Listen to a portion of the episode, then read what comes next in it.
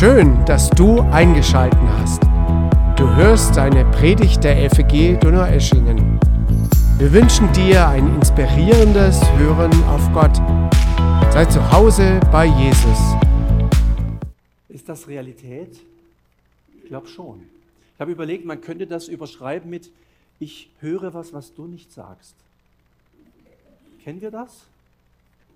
Wäre jetzt mehr so der Bereich Kommunikation, da möchte ich nicht so viel dazu sagen, aber erstmal vielen Dank, dass ich dabei sein kann. Das wurde mir gestellt vom Johannes Treichel und ich möchte einfach ein paar Gedanken dazu geben. Ähm, auch die Statistiken vorhin, das war auch sehr interessant, Annette. Ich habe mir da zwei Bilder gemacht von diesen Zahlen, auch dieses äh, mit diesen Buchstaben nach unten. Ähm, ist eine gute Übung. Beziehung, mach das doch mal. Wenn du in einer Beziehung stehst, egal, Mann, Frau, Kinder, Eltern, Kumpel, Nachbar, Berufskollegen, wie auch immer, und schau doch mal, was dir da so kommt, was dir unter B und E und Z so einfällt. Ich glaube, das wäre eine gute Übung. Ähm, genau, aber jetzt eben dazu, und ähm, der Johannes, bei uns beginnen wir um halb elf, das heißt, ich habe noch ein bisschen zeitlichen Vorsprung. Ähm, bei denen geht es dann auch, äh, ist schon halb vorbei, glaube ich, schon losgegangen, aber mit der Predigt noch nicht. Ich würde gern über drei Dinge etwas sagen. Wie gesagt, der Johannes hat mir auch ein paar ähm, so allgemeine Hinweise gegeben. Ihr macht ja gerade diese Serie und ich klinge mich einfach mit ein und darf eben einfach ein paar Gedanken dazu weitergeben. Würde gern zu dem was sagen. Erstens unsere Realität versus Gottes Vorstellungen. Jetzt im Wesentlichen unter diesem Aspekt, das kommt dann auch noch am Schluss, aber das sind beides eigentlich, um ehrlich zu sein, wochenfüllende Themen. Und jetzt habe ich knapp 30 Minuten. Das heißt, ich, ich kann nur ein paar Schwerpunkte geben. Erstens unsere Realität versus Gottes Vorstellungen. Dann das Zweite ist nochmal etwas über, wir als Menschen sind für Beziehung geschaffen. Da möchte ich was dazu sagen. Ähm, drittens etwas über Beziehungsaufbau und dann viertens SEX. SEX, da sage ich lieber nichts. Das ist natürlich spannend, deswegen habe ich es mal an den Schluss geschoben. Wenn die Zeit rum ist, dann lassen wir es dann weg. Ja, so, genau. Das ist ja manchmal in unseren Kreisen, wir reden da nicht drüber. Ihr Lieben, die Welt redet ständig drüber. Die gottlosen Leute reden über SEX. Wir haben einen großen Fehler gemacht als Christen. In den letzten Jahrzehnten, wir haben da nicht groß was dazu gesagt und jetzt haben wir den Salat. Da ist viel Not. Also von daher hoffentlich ähm, bist du bei allen vier Punkten dabei und wartest nicht, wartest jetzt nicht äh, nur auf den. Gell? Also wir starten einfach mal mit diesem ersten Punkt. Realität, Beziehungsaufbau, Realität versus Gottes Vorstellung zu dem Thema Beziehungen. Ja, ihr habt ja, wie gesagt, einiges gehört. Letzten Sonntag, ich habe natürlich die Predigt angeschaut im Vorfeld, da ging es um Single-Sein.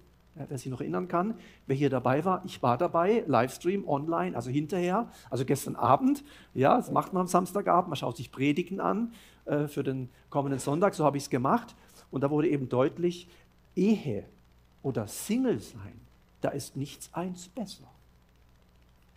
Es gibt ja Kreise, da hat man den Eindruck, wenn man Single ist, dann ist man also alleinstehend oder, oder verwitwet oder geschieden oder oder, also alleine lebt, dann ist man irgendwie, man ist halt geduldet. Aber eigentlich ist ja Heirat das große Ziel. Das hättest du Jesus nicht fragen dürfen. War Jesus verheiratet?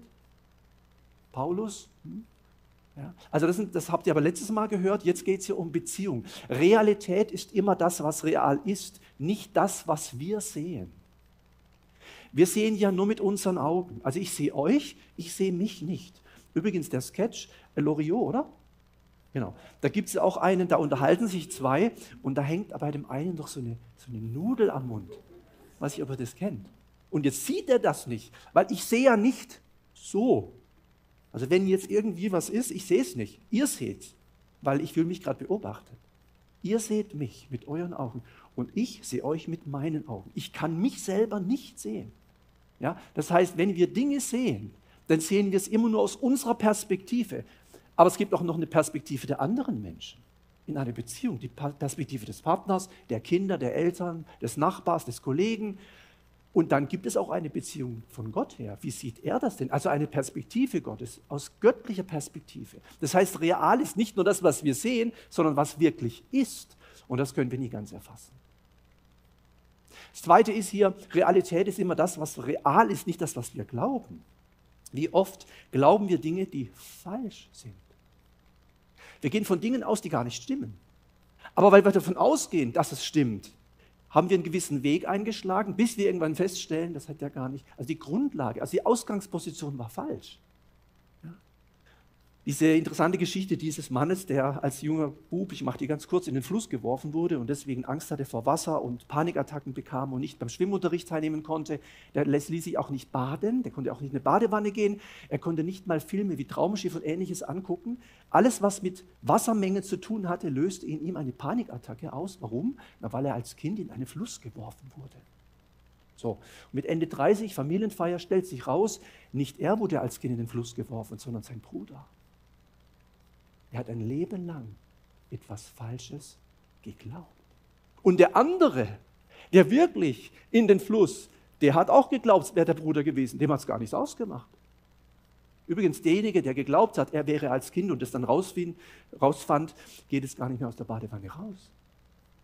Hat sich im Schulunterricht angemeldet. Also, das nennt man fehlgerichteter Glaube. Man glaubt etwas, auch wenn man einer Lüge glaubt, hat es eine Wirkung. Ja, also Realität ist nicht das, was wir glauben, sondern was Realität ist. Und das weiß wer am besten? Gott. Nicht wir. Wir können uns so schnell täuschen. So schnell. Realität ist, was real ist, nicht das, was wir gut finden. Bloß weil ich etwas gut finde, heißt es noch lange nicht, dass das Realität ist. Ich finde es halt einfach gut. Und sobald ein Konflikt entsteht, und wir kennen kleine Konflikte, wir kennen jetzt die großen Konflikte dieser Welt. Die Kriege unserer Zeit beginnen ja nicht im Großen. Weißt du, wo die Kriege beginnen? In den Kinderzimmern. Da fangen die kleinen Kriege an. Manchmal sogar nicht mal bei den Kindern, manchmal in unseren Herzen. Manchmal sind wir sogar im Clinch mit uns selbst. Und deswegen Konflikte lassen sich nicht lösen, indem ich einfach nur das, was ich für richtig und was ich für gut halte, durchdrücke, sondern indem ich eben versuche, auch mal die andere Seite kennenzulernen. Geht natürlich nur, wenn ich die auch, wenn mich es interessiert, wie es die andere Seite sieht. Also Realität ist, was real ist, nicht was ich gut finde. Ja, also wir können vieles gut finden. Und du findest was anderes gut wie ich, dann streiten wir uns, beide finden es aber gut. Ja, verrückt irgendwo, ja. Ja? Das ist ja auch bei Kriegen so, auch bei diesen großen Kriegen dieser Welt gerade. Ob das jetzt äh, Ukraine ist und, und, und Russland, da beten Leute auf beiden Seiten. Übrigens auch jetzt, Israel-Palästina, gibt ja auch Christen in, in, in Gazastreifen, ja, die beten ja auch. Beide beten. Ja, was soll Gott jetzt machen? Das sind ja Herausforderungen. Also von daher, bloß weil ich denke, ich bin auf der richtigen Seite, ich finde das gut und richtig, das heißt noch nicht, dass das die Realität ist. Ja, also von daher äh, ist es gut herauszufinden, sich mal zu beschäftigen, damit zu schauen, ähm, zu schauen, genau, dass wir heute in einer McDonalds-Mentalität leben. Nicht weit von hier ist auch einer. Weiß ich nicht, nach dem Gottesdienst, ob da kontrolliert wird, wie viele Leute da immer dahin fahren, von hier dann direkt Sonntag oder nicht. Du darfst auch gerne in McDonalds gehen. Das ist nicht verboten. Wir sind frei. Wenn du natürlich täglich hingehst, müsstest du vielleicht schon in die Seelsorge, da stimmt was mit dir nicht, ja? außer du arbeitest dort. Dann kannst du täglich hin, ja? keine Frage. McDonalds-Mentalität meint, dass Dinge sich sofort lösen. Also man ist so als Mensch heutzutage so drauf, die Dinge müssen schnell sich ändern. Also äh, ich habe einen Wunsch und dann muss der halt schnell erfüllt werden. Oder äh, ich habe ein Problem, dann muss das schnell gelöst werden. Ähm, ich habe ein Anliegen, auch bei Gott, das muss er schnell erhören. Das ist so, so dieses, oder wenn ein Konflikt ist, der muss dann schnell sich irgendwie legen. Und wenn das nicht schnell geht, entsteht ein neuer Konflikt. Also dieses, das ist so eine Haltung, ähm, Fast Food, schnell. Übrigens, man hat festgestellt, Menschen, die Fastfood mögen, also McDonalds oder solche Sachen, auch gibt es auch andere, Burger King, gell, wir machen hier keine Werbung oder so. Ja. Aber da hat man festgestellt, die Leute dort essen auch fast, also schnell. Ja. Die, die, wollen nicht nur schnell das haben, McDrive ist noch besser, im Auto gleich rein und dann gleich los. Ja. Hat mal jemand gesagt, wenn er das dann bekommt, also ins Auto rein, fängt er gleich an zu essen, bis er gemerkt hat, hinter mir sind ja auch noch Leute. Schnell rein, also zack, am besten gleich, oh, so schnell, die, die essen auch schnell. Also wenn du das nächste Mal dahin gehst oder zu so einer Einrichtung, äh, iss mal ganz langsam. Wirst auffallen. Wirst auffallen. Guck mal selber, wenn du mal hingehst, nächstes Mal beobachte, vielleicht sehen wir uns auch nachher, Was nicht? Gucken wir mal. Konsumgesellschaft allgemein. Konsum ist nichts Schlechtes. Unsere Gesellschaft lebt doch von Konsum. Man fragt sich schon in den Läden, in den Geschäften. Ich, ich, ich, ich esse eigentlich immer ähnliche Sachen. Ich weiß jetzt nicht, wie es bei dir ist. Dann gehe ich in den Laden, 50 verschiedene Joghurtsorten und ich frage mich, wer isst die alle? Wirklich. Ich habe mal gedacht, wenn ich Zeit hätte, ich würde mich mal gern hinsetzen, vielleicht so einen Sessel mitnehmen und dann setze ich mich da rein, mitten in die Reihe und warte mal, wie viele Sorten da wirklich geholt werden. Ich begreife das gar nicht. Ich habe immer zwei, drei Sorten, vielleicht bin ich auch irgendwie altmodisch oder langweilig. Ich probiere nicht alles durch. 50 äh, Sorten Brot. Ich weiß gar nicht. Vielleicht gibt es welche von euch, die sagen, ja, ich bin so einer. Jede Woche einen anderen Joghurt, jede Woche ein anderes Brot und dann Jahr durchgehen. Schön. Aber das ist etwas, was die westliche Welt kennt. Das ist ein Segen und gleichzeitig ein Fluch. Die Qual der Wahl. Frag mal die jungen Leute. In den guten alten Zeiten, früher, da wusste man, was man werden wollte. Heute, wenn man die Leute fragt, egal Hauptschule, Realschule, Gymnasium, und was möchtest du machen? Weiß nicht. Kommt ganz oft. Sag ich, wie weißt du nicht? Oh, mal schauen. Dann frage ich kurz vor der Prüfung. Und jetzt, wie sieht's aus? Bewerbung bald? Äh, weiß nicht. Sag ich, ja, die Prüfung. Du musst doch jetzt einen Abschluss machen. Was machst du denn danach? Weiß nicht. Vielleicht mal ins Ausland, vielleicht auch nicht. Einer sagt, ich werde YouTuber. Sag ich, ja, auch eine Möglichkeit. Ja, was? Die Qual der Wahl. Die Qual der Wahl. Manche wissen, was sie werden wollen, manche suchen und wählen aus und, und sind erschlagen von den. Man kann ja alles werden heute.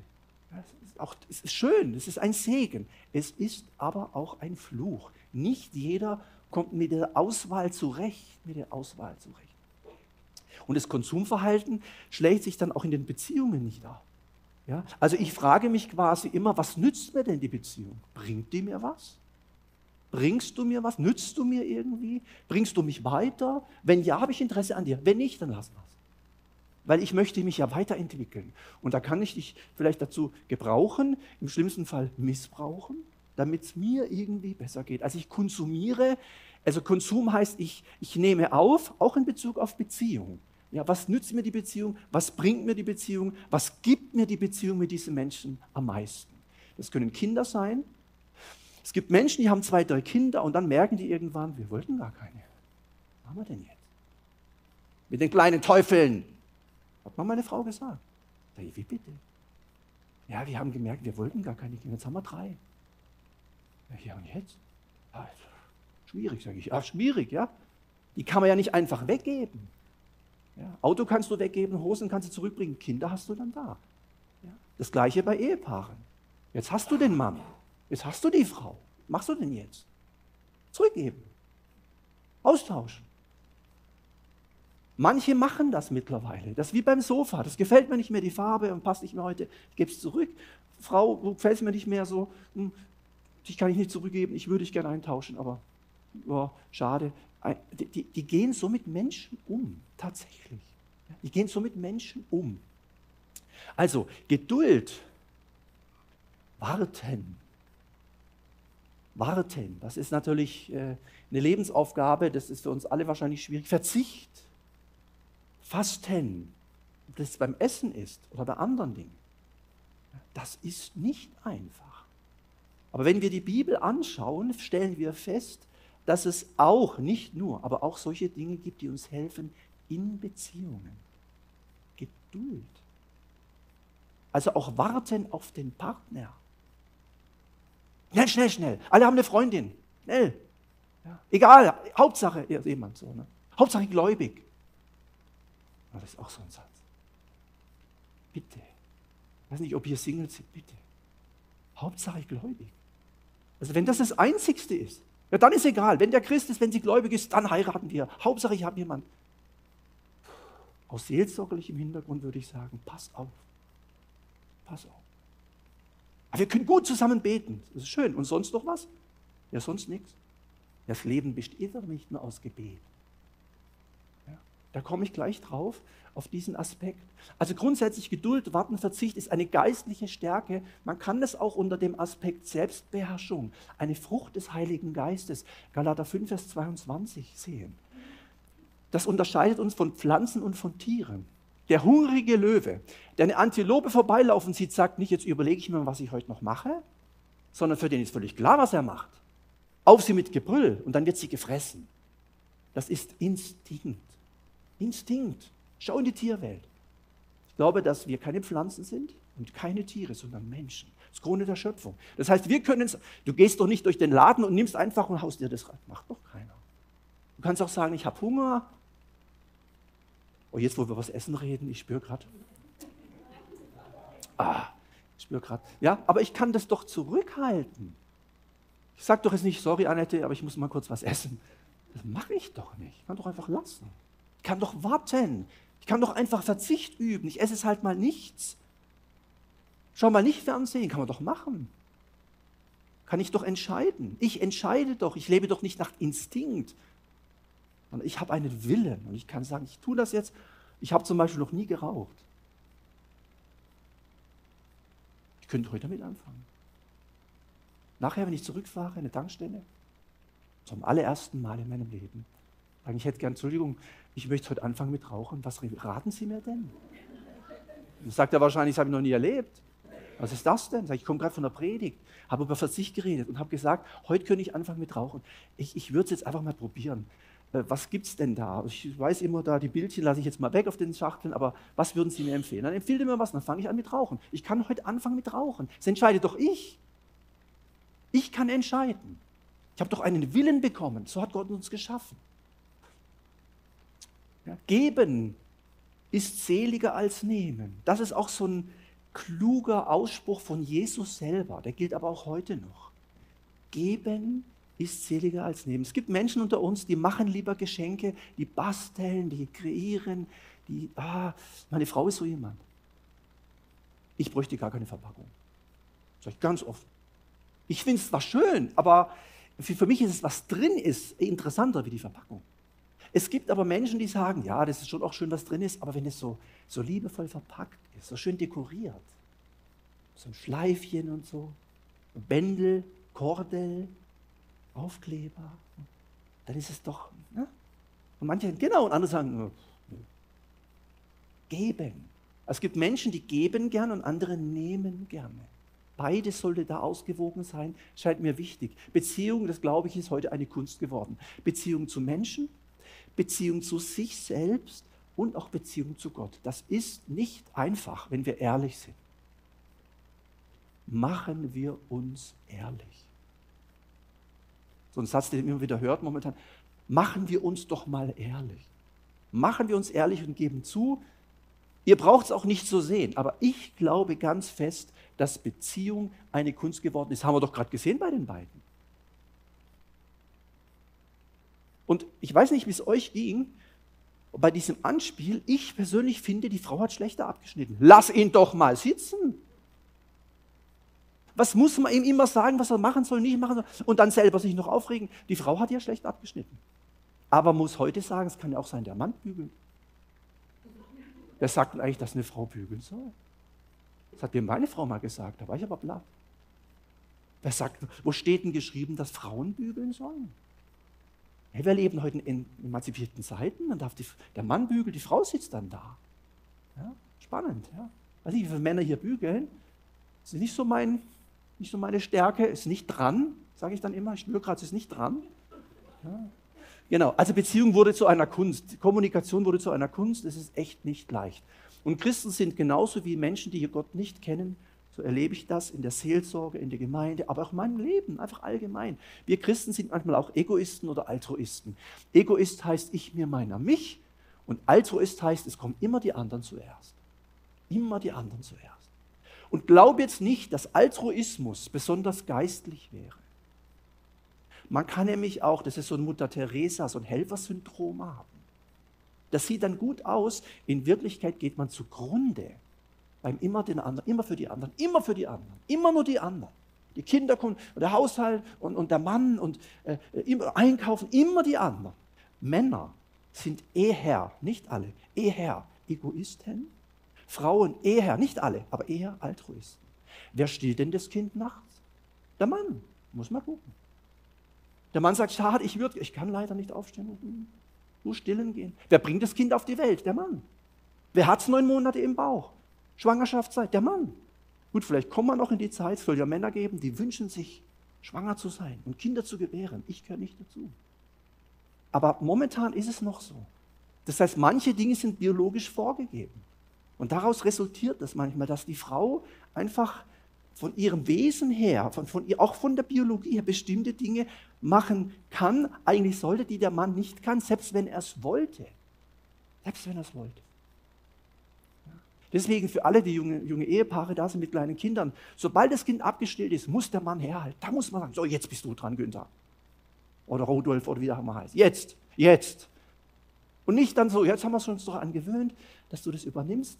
Jetzt kannst du es doch auch weitermachen. Sagt sie, dann shoppen kannst du auch geben. Stillen geht die, shoppen schon. Aufteilen. Das ist eine Kunst geworden. Christen können Egoisten sein und Altruisten. Die Kunst ist wahrscheinlich irgendwo dazwischen. Ja, ich denke an mich, ich darf auch an mich denken, das ist nicht verkehrt. Aber wenn ich nur an mich denke, dann ist es verkehrt. Ich darf an andere denken. Ich soll auch an andere denken. Aber wenn ich nur an andere denke, dann wird es auch wieder schräg. Ja, von daher ist bei diesem ganzen Thema Beziehung ist immer wichtig zu gucken, was ist so, wo bin ich? Bin ich eher auf der, der Seite, dann muss ich da was lernen, oder bin ich eher da drüben, dann muss ich da lernen. Das ist sehr wichtig. Und bei dieser Predigtserie bei euch, ich glaube, nächsten Sonntag kommt dann die letzte, wenn ich es richtig weiß, hört immer für euch, nicht für andere. Denkt also nicht, oh, schade, dass mein Mann heute nicht da ist, dem sage ich gleich mal äh, den einen Satz. Hör für dich, nicht für andere. Zweitens, wir sind geschaffen für Beziehung. Gott selber lebt in einer Beziehung zu sich. Gott selber lebt in einer Beziehung zu sich, der Trinität, da sage ich gleich noch was dazu, also die Dreieinigkeit Gottes. Gott ist ein Beziehungswesen. Wenn Gott ein Beziehung, also Vater, Sohn, Heiliger Geist, komme ich gleich drauf, wenn Gott in Beziehung zu sich selber steht, ein Beziehungswesen ist, dann müsste auch jeder Mensch, den er geschaffen hat, als Ebenbild, auch ein Beziehungswesen sein. Und das ist natürlich so, ähm, wenn, wenn Gott sagt ganz am Anfang der Bibel, es ist nicht gut, dass der Mensch allein sei. Das kann natürlich ein Verheirateter immer leicht sagen. Aber jemand, der gerne einen Partner hat und vielleicht seit Jahren darum betet und da tut sich nichts, für den ist es nicht so einfach. Deswegen müssen wir auch mit diesen Texten gut umgehen. Jeder Mensch, zeige ich gleich, deswegen das Sternchen, kommt gleich eine Folie dazu, ist trinitarisch auch geschaffen. Hier ist dies nochmal diese Aussage. Und äh, hier wollte ich das auch nochmal sagen. Äh, waren Adam und Eva verheiratet? Bitte, natürlich war das das erste Menschenpaar. Das weiß ja jeder. Aber ganz ehrlich, es gab auch nicht so viel Auswahl sind wir, machen wir uns doch mal ehrlich. Ich finde es ganz komisch. Ich lese in Büchern, ja, das erste Ehepaar Adam und Eva. Finde ich echt schwierig, sowas zu behaupten. Wann haben die denn geheiratet? Was ist denn das für ein Satz? Ganz merkwürdig. Tun wir in diese zwei Menschen nicht was reinpressen, wo die sagen, hallo, stopp, langsam. So, so, das stimmt jetzt nicht, was ihr da macht. Also wir können nicht von Adam und Eva lernen, wie, wie man heiratet, Partnerwahl, wie man miteinander lebt, können wir von denen nicht lernen. Da haben wir zu wenig Informationen. Ja, ich werde da auch noch gleich was dazu sagen. Deswegen die Frage, was Ehe überhaupt ist, ja, das wird dann so, ja, Ehe, ha, Ehe ist halt, wenn Mann und Frau äh, verheiratet sind und, und äh, zusammen sind, leben so, schon, aber äh, man kann ja auch zusammen sein und verheiratet sein und, und der, der Ring glänzt am Ringfinger, aber die Ehe ist überhaupt nicht Ehe. Es ist gar keine Ehe. Auf, auf dem, man hat zwar die Heiratsurkunde irgendwo liegen, man hat auch noch die Hochzeitsbilder, die hängen überall, aber Ehe ist das nicht. Man kommt Händchen halten in den Gottesdienst, morgen, hm, kaum ist man draußen, ist Totenstille. Schweigen im Walde. Das ist Ehe. Also, was überhaupt Ehe ist, wenn man gut, also, dass ich mal richtig tief geht, was heißt das denn? Wie, wie, wie denkt Gott darüber? Wie denkt Gott darüber? Also da gibt es ganz viel zu entdecken. Gerade in den ersten Seiten der Bibel finde ich hochspannend. Diesen Satz kennt ihr ja, das sagt doch Gott Men Adam heißt ja Mensch, zum Menschen, also zum ersten Menschen, zu Adam, sagt er dann eben, äh, er ist nicht gut, dass er allein sei und so weiter und äh, Gehilfin und solches. Gehilfin, nicht Gehilf ihm. Okay? Was anderes. Augenhöhe. Nicht hier ist der Adam, hier ist die Eva. So. Und da ist Gott. So war es gedacht. Auf jeden Fall. Und dann wird der Mensch, sagt er, der Mensch wird dann Vater und Mutter verlassen. Also Adam wird Vater und Mutter verlassen und dann wird er sich an die Frau hängen und dann werden die ein Fleisch sein. Das kennt ihr ja diesen Text, das ist ganz bekannt. Und dann fragt man sich schon, wenn Gott zu Adam sagt, so wird also der Mensch, so wirst du also Vater und Mutter verlassen, was hat denn der Adam für Vater und Mutter gehabt? Wer war dann, wer war dann die, die Mutter und der Vater von Adam? Da müssen wir mal die Bibel einfach mal genauer lesen und merken, ach so, hm, was meint denn das? Wieso sagt Gott zu dem ersten Menschen, zu Adam, so wird nun der Mensch, also du, Vater und Mutter verlassen? Er hat ja gar keinen Vater und Mutter. Wie hat denn der Adam das verstanden? Gell? Wir, wir sagen das, hauen das so raus. Hochzeiten kenne ich ja auch, Predigten so. Aber wir müssen verstehen, wie war denn das damals gemeint?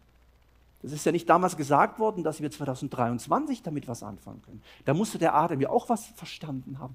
Das sind so Geheimnisse. Ja, könnt ihr gerne mal heute Mittag darüber nachdenken. Spannend, solche Themen. Jetzt, ähm, Gott selber, habe ich gesagt, lebender Beziehung. Ah, ja, das haben wir nochmal hier. Gut, jetzt passt mit den Punkten.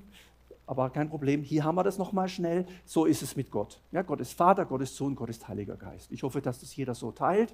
Dreieinigkeit ist nicht meine Idee, 2000 Jahre alt. Und klar ist, Jesus ist nicht der gleiche wie der Vater. Vater starb nicht am Kreuz. Jesus starb am Kreuz. Ja? Bei der Taufe Jesu, dies ist mein geliebter Sohn. Wer sagt das? Der da, nicht der.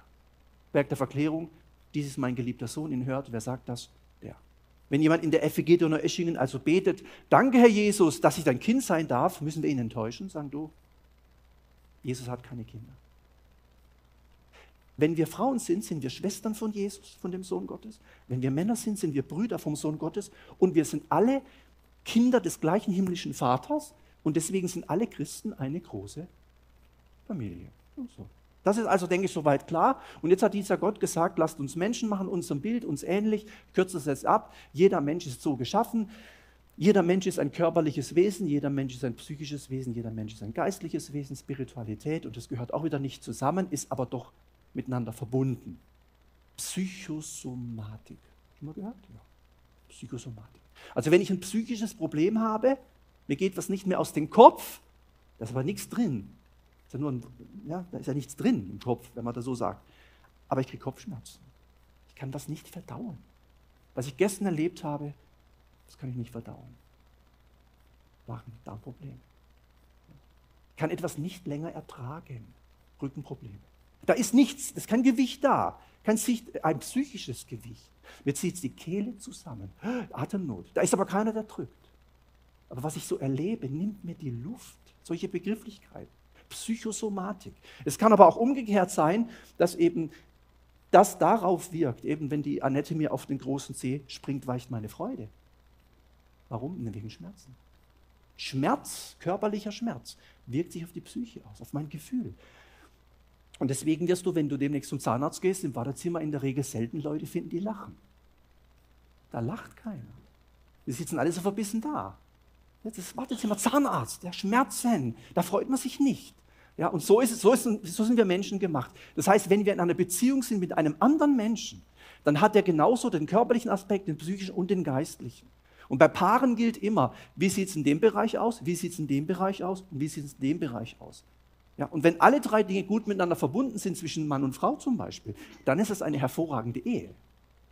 Aber die Frage ist, wo ist denn das? Wo alles drei miteinander echt hervorragend harmoniert. Die können also wunderbar über die Predigt heute reden, wenn sie heimfahren. Die können beten zusammen, die können Lieder singen zusammen.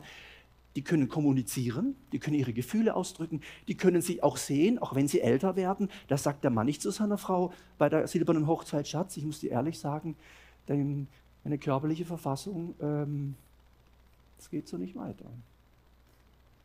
Äh, da musst du einiges jetzt noch angehen, was Kilos betrifft. Früher warst du bildhübsch, heute ist nur noch dein Bild hübsch. Ja, das gibt es. Klar, bei uns ist es alles nicht so. Bei Christen ist alles ganz anders. Weiß ich schon. Zählen nur die inneren Werte. Immer nur die inneren Werte. Ja? Aber sind, machen wir uns ehrlich. Prüf dich mal da ja, mit diesen ganzen Themen. Ja, gut, ein bisschen Gas. Drittens, Beziehungsaufbau. Je größer die Schnittmenge einer Beziehung, ob das jetzt mit Paaren ist, Ehepaar, Freundschaft, Eltern, egal wo, je größer die Schnittmenge, desto besser wird diese Beziehung sein, desto einfacher werden wir miteinander klarkommen. Und es gibt da solche Paare, die zusammen Reifen wechseln, dann gehen sie zusammen ins Fitnessstudio, dann gehen sie einkaufen, dann kochen sie zusammen, dann essen sie zusammen, dann haben sie Sex zusammen, dann schlafen sie ein zusammen, dann frühstücken sie wieder zusammen. Solche Leute gibt es. Ich weiß nicht, ob, ob das die Regel ist. Manche sind völlig unterschiedlich. Gegensätze ziehen sich an. Sie würde nie auf die Idee kommen, Reifen zu wechseln. Und er kann mit diesem Basteln überhaupt nichts anfangen. Die lieben sich trotzdem aber ergänzen sich dann oder merken, okay, Schnittmenge nicht so groß, wir müssen an Dingen arbeiten. Das ist ein Riesenthema, auch in der ganzen Thematik Paarberatung, Paartherapie. Die Leute schauen manchmal zu wenig auf die Schnittmenge. Deswegen ist mein Tipp, ich weiß nicht, wie ihr das seht, darf jeder anders sehen. Ihr müsst mir auch nirgends zustimmen, braucht mich auch nicht mehr einladen, ist alles kein Problem. Aber ich sage, heirate nicht zu früh. Heirate nicht zu früh. Und schon gar nicht, und das glaube ich auch, dass es hier nicht stattfindet, wenn es Kirchen gibt, die junge Leute in eine Ehe treiben, hineintreiben. Finde ich ganz schrecklich. Ja. Jemand hat mal, ein junges Paar hat mir mal gesagt, ja, wir mussten heiraten. In der Gemeinde sagen, jetzt müsst ihr heiraten, dann dürft ihr. Da dachte ich, ach du Ihr wisst, was sie dürfen, nicht Briefmarken sammeln. Dann dürft ihr. Aber erst dann dürft ihr. Und dann haben sie geheiratet und dann durften sie, heute ist die Ehe kaputt. Weil die nur deswegen geheiratet Die haben geheiratet, dass sie Sex haben dürfen. Ja, überlegt mal. Ja. Und dann sagen sie, ja, Paulus sagt es doch auch irgendwo. Wenn ihr euch nicht enthalten könnt, dann. So kann man auch mit der Bibel umgehen. Paulus solltest du gar nicht fragen, was Heirat angeht. Machen wir uns ehrlich. Ich wünsche, dass alle so bleiben wie ich. Aber wenn jemand heiratet, sagt der Paulus, ja gut, äh, es ist keine Sünde. So. Aber wir können es auch erklären, warum er das sagt. Ich hoffe, ihr wisst warum. Paulus hat nichts gegen Ehe, sondern weil er dachte, die Sache ist eh gelaufen. Jesus kommt wieder.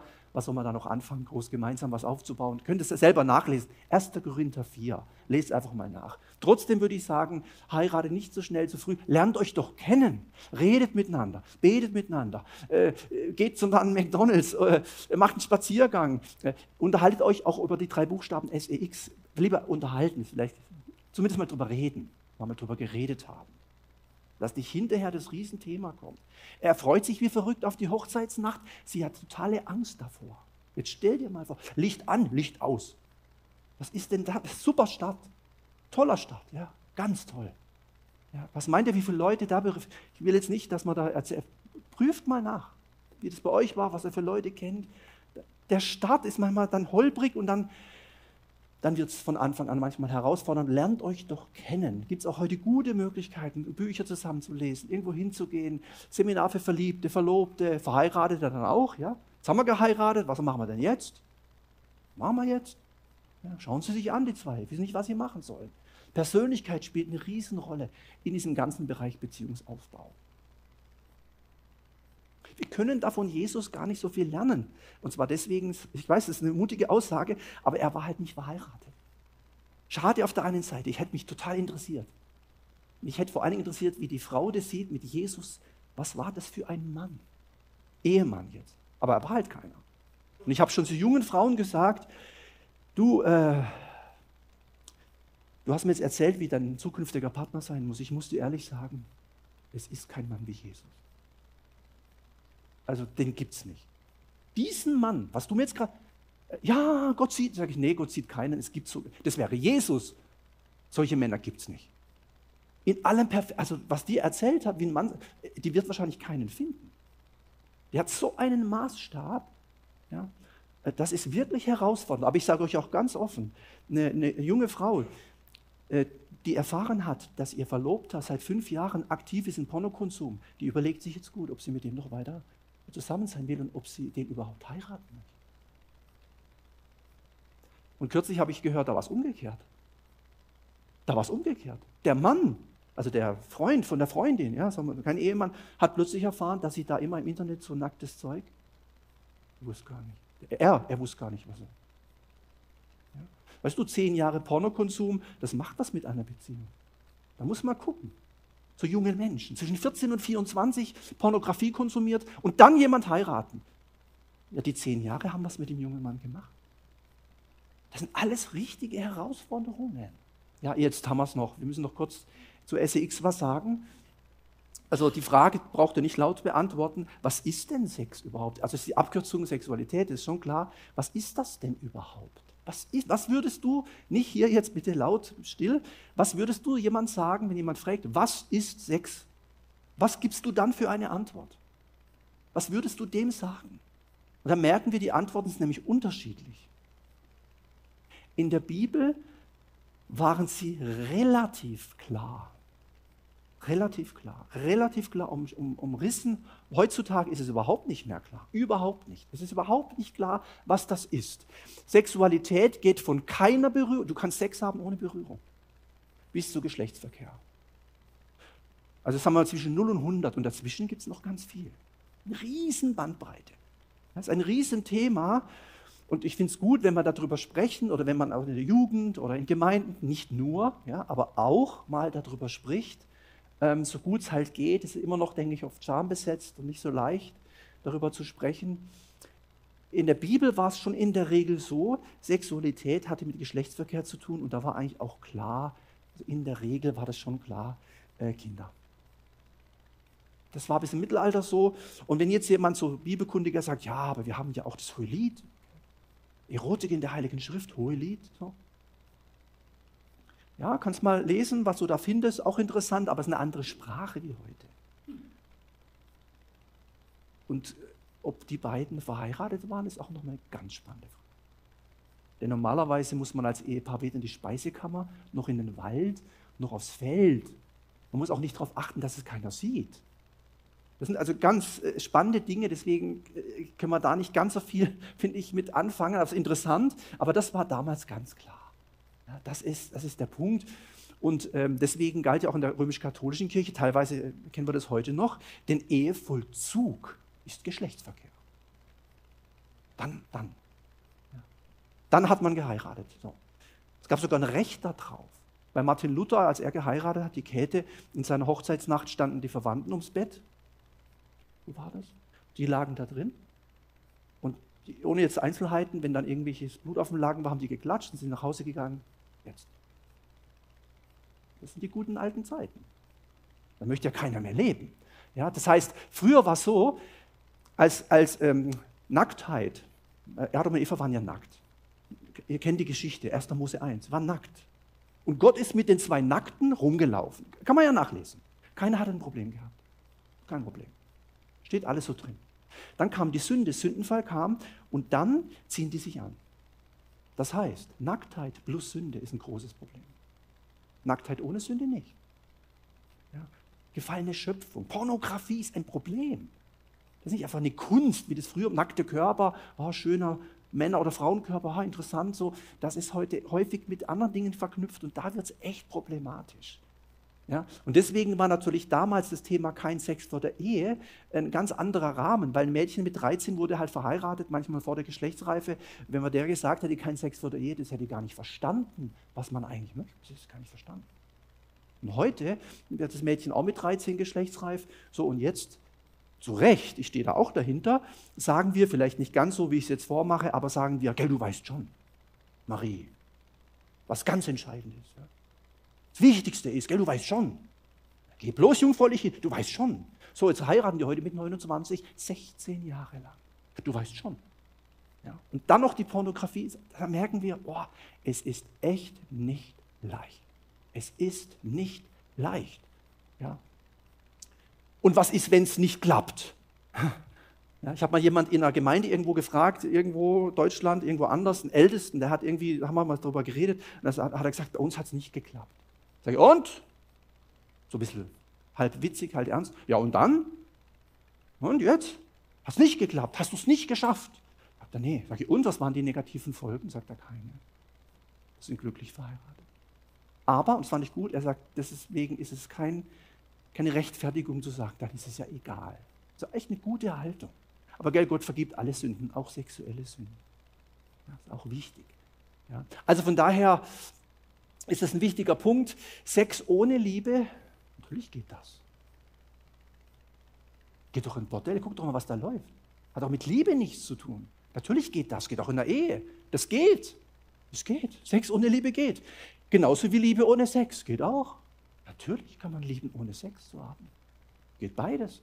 Möglich ist das. Ich glaube, Sex für Liebe geht doch genauso wie Liebe für Sex. Weißt du, wenn alles stimmt und die Kinder aus dem Haus sind und wir einfach jetzt zwei Tage gut miteinander klarkommen, dann könnte ich mir vorstellen, dass wir jetzt heute Abend gegen 20.15 Uhr nach der, nach der äh, Tagesschau, dass wir dann somatisch kommunizieren. Das wäre eine Möglichkeit. Also wenn alles passt, dann könnte das jetzt kommen. Und andere, die sind ganz anders gestrickt, die sagen, ähm, wenn das ist, dann kommt das danach. Weißt du, wenn wir Sex haben, dann spüre ich plötzlich, dann tut sich da was, dann kann mich emotional öffnen und so weiter und so fort. Also diese Dinge gibt es. Machen wir uns ehrlich. Prüf selber. Die Sicht Gottes glaube ich schon, dass er Sex als eine Liebessprache möchte. Es gibt aber mehrere Liebessprachen. Mehrere Liebessprachen. Ja. Und man kann mit Sexualität auch Menschen erpressen oder Druck machen. Weil die eine Frau sagte, wenn ich einen Mantel will, so einen teuren, ich weiß genau, äh, was ich dann machen muss damit. Das finde ich schrecklich. So. Ich möchte mit so einer Frau nichts zu tun haben, sage ich euch ganz ehrlich. Hätte ich kein Interesse dran. Wenn man damit manipuliert. Ja. Ganz, ganz schlecht. Sind wir, sind wir ehrlich? Gucken wir auf diese Dinge. Wenn es eine Liebessprache ist, es gibt auch andere Geschenke. Der Mann kommt zurück, weil er längere Zeit äh, beruflich unterwegs war. Die Frau macht ein schönes Essen, Kerzen wunderbar, schön gerichtet, ganz tolles Menü. Der Mann kommt zurück und so und sie sitzt sich hin und freut sich, dass er da ist und, und denkt, wo ist er denn? Warum kommt er denn nicht? Hat es ja gesehen. Da. Und dann sucht sie in der Wohnung und dann liegt er nackt im Bett und wartet auf sie. Die haben irgendwie aneinander vorbei. Beide haben es nicht böse gemeint. Liebessprache. Gary Chapman von Sprachen der Liebe, gar nicht schlecht, wenn man sich das mal anguckt oder sich damit beschäftigt. Es ist nur eine Liebessprache. Und ich glaube auch, dass das etwas ist, was Gott gut findet. Entzieht euch einander nicht. Das kann aber der leichter sagen, der das mehr braucht und mehr will. Der andere, der sagt, ich, für mich ist es nicht so wichtig, mir wäre es wichtiger, dass du mir im Garten mal hilfst, weißt Oder dass wir ein gutes Gespräch führen oder einen schönen Spaziergang machen. Wäre mir wichtiger. Ja, das, für den ist es nicht so leicht, so ein Bibeltext. Achten wir auf Bibeltexte. Zu mir kam ein Ehepaar, wir haben ja auch diese Beratungsstelle und dann kam er mit der offenen Bibel in der Hand, das werde ich mein Leben lang nicht vergessen. Da wusste ich schon, ich wusste schon, was er, Katastrophe, ja. Gläubiger Bruder irgendwo her. Und dann, gell, gell, sagt er zu mir, gell, Bruder, wenn, es, wenn jemand so anfängt zu sprechen, ganz gleich, ist schon fertig, ja. Gell, Bruder, die Frau ganz so, gell, so im Stehen noch, sie kommen rein, gell, Bruder, ihr Leib gehört nicht ihr, sondern mir. Oh. Ich schäme mich für solche Christen, sage ich ganz offen. Ich habe gesagt, gell, Bruder, mach mal die Bibel zu. Du tust deine Fleischeslust mit Bibelversen äh, unterstützen. Das geht gar nicht. Und die Frau, wie wenn sie Luft bekommt, die guckt, was? Sage ich, das geht nicht. Das geht überhaupt nicht. Mit Bibelversen deine eigene Frau zum Sex quasi zu zwingen, das ist ja, wow, pfui. Ja, da war er aber. Die kamen aber nie mehr. Der Mann lässt sich das nicht sagen. Traurig. Ja. Gut. Oder je nachdem, wie gut es ist. Klickt mal hier weiter, sonst müsst ihr mir helfen. Ja. Letzte Frage hier. Wer hatte wann das erste Mal Sex in der Bibel?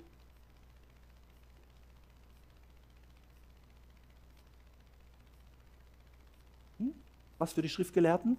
Wer hatte wann das erste Mal, also positiv, wer hat das erste Mal wann Sex? Die Adam und Eva war das doch. Adam erkannte seine Frau, sie wird schwanger. Genau, also ich hoffe, dass jetzt niemand überrascht ist, sondern sagt, ja genau, logisch. Aber weißt du auch, wann das war? Wann? Das hat mich umgehauen. Ich bin jetzt schon lange unterwegs, bei 30 Jahre Pastor, hat mich umgehauen. Weißt du, wann das war? 1. Mose 4, Vers 1 steht das. Genau unmittelbar nachdem Gott sie aus dem Garten Eden rausgeworfen hat. Sündenfall. Gott schmeißt sie raus, dann mit den Schwertern, wisst ihr, Cherubim, kennt ihr die Stelle? er schmeißt sie, ihr könnt nachlesen. Ich habe gedacht, ich lese nicht richtig. Der schmeißt sie raus und das Erste, was die beiden machen, ist nichts. Kann man sagen, ja und? Aber andere sagen, hatten die denn dann vor dem Sündenfall kein. Ja, wie? Wer war denn davor dann? Ja, wie jetzt? Als alles so gut war, so schön war, war das da dann nicht? Na, da steht null. Und jetzt wurde sie auch schwanger, da steht gar nichts. Das erklärt, warum manche Kirchen, auch die römische Kirche, Mittelalter und andere, das, das Sexualismus so negativ. Die haben das mit solchen Dingen begründet. Guckt selber mal nach, echt spannend. Ich habe auch keine Antwort drauf. Ich glaube nicht, dass es so ist, aber es ist total merkwürdig. Sie werden rausgeworfen, dann erkennt er seine Frau, dann wird sie schwanger. Merkwürdig, merkwürdig. Das erklärt vielleicht auch manchmal, warum der Feind dieses Thema Sexualität so gern vereinnahmt. Eigentlich schade. Ja, achten wir da auch drauf. Guckt ruhig mal nach.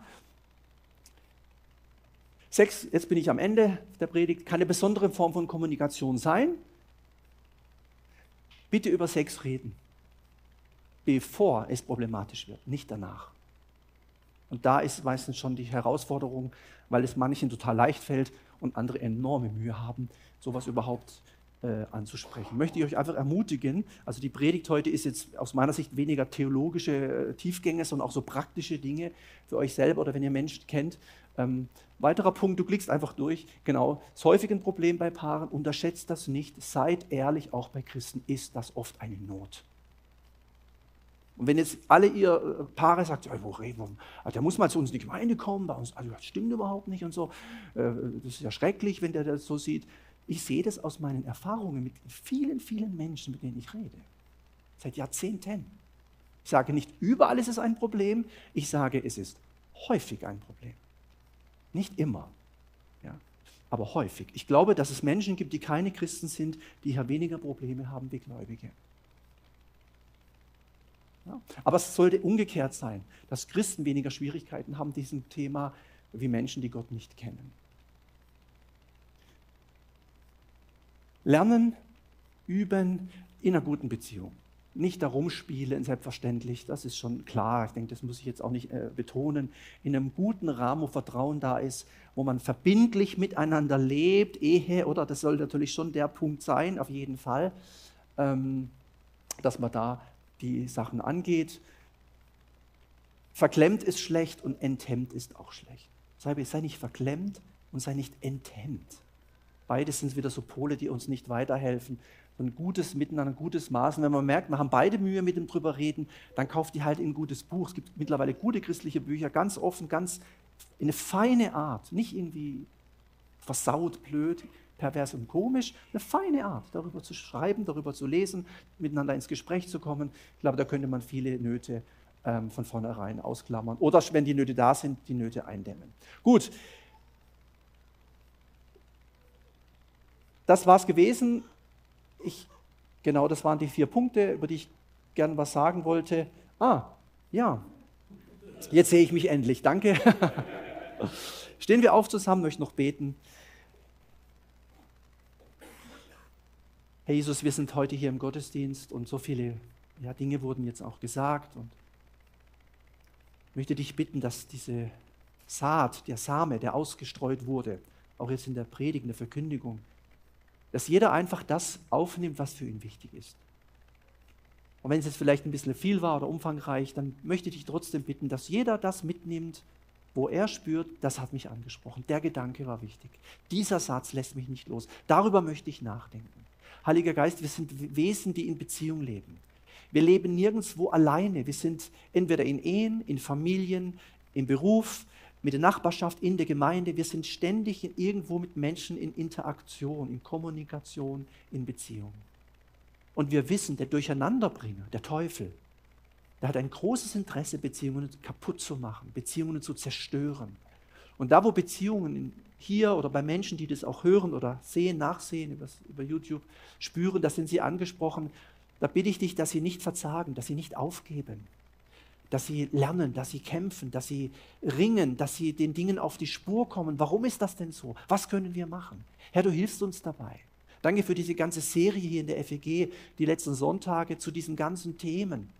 Herr, schenkt, dass wirklich viele oder am liebsten jeder echt irgendwas mitnimmt für sein Eheleben, für sein, keine Ahnung, verwitwet sein, für sein äh, geschieden sein, für sein Single sein, für sein in der Beziehung verlobt, verheiratet, wo auch immer wir sind dass die Gottesdienste, wenn wir sie besuchen, die Predigen, die wir hören, dein Wort, wenn wir es lesen, dass es uns echt weiterbringt. 30-fach, 60-fach, 100-fach. Soll dieser Same aufgehen in Jesu Namen. Amen. Amen.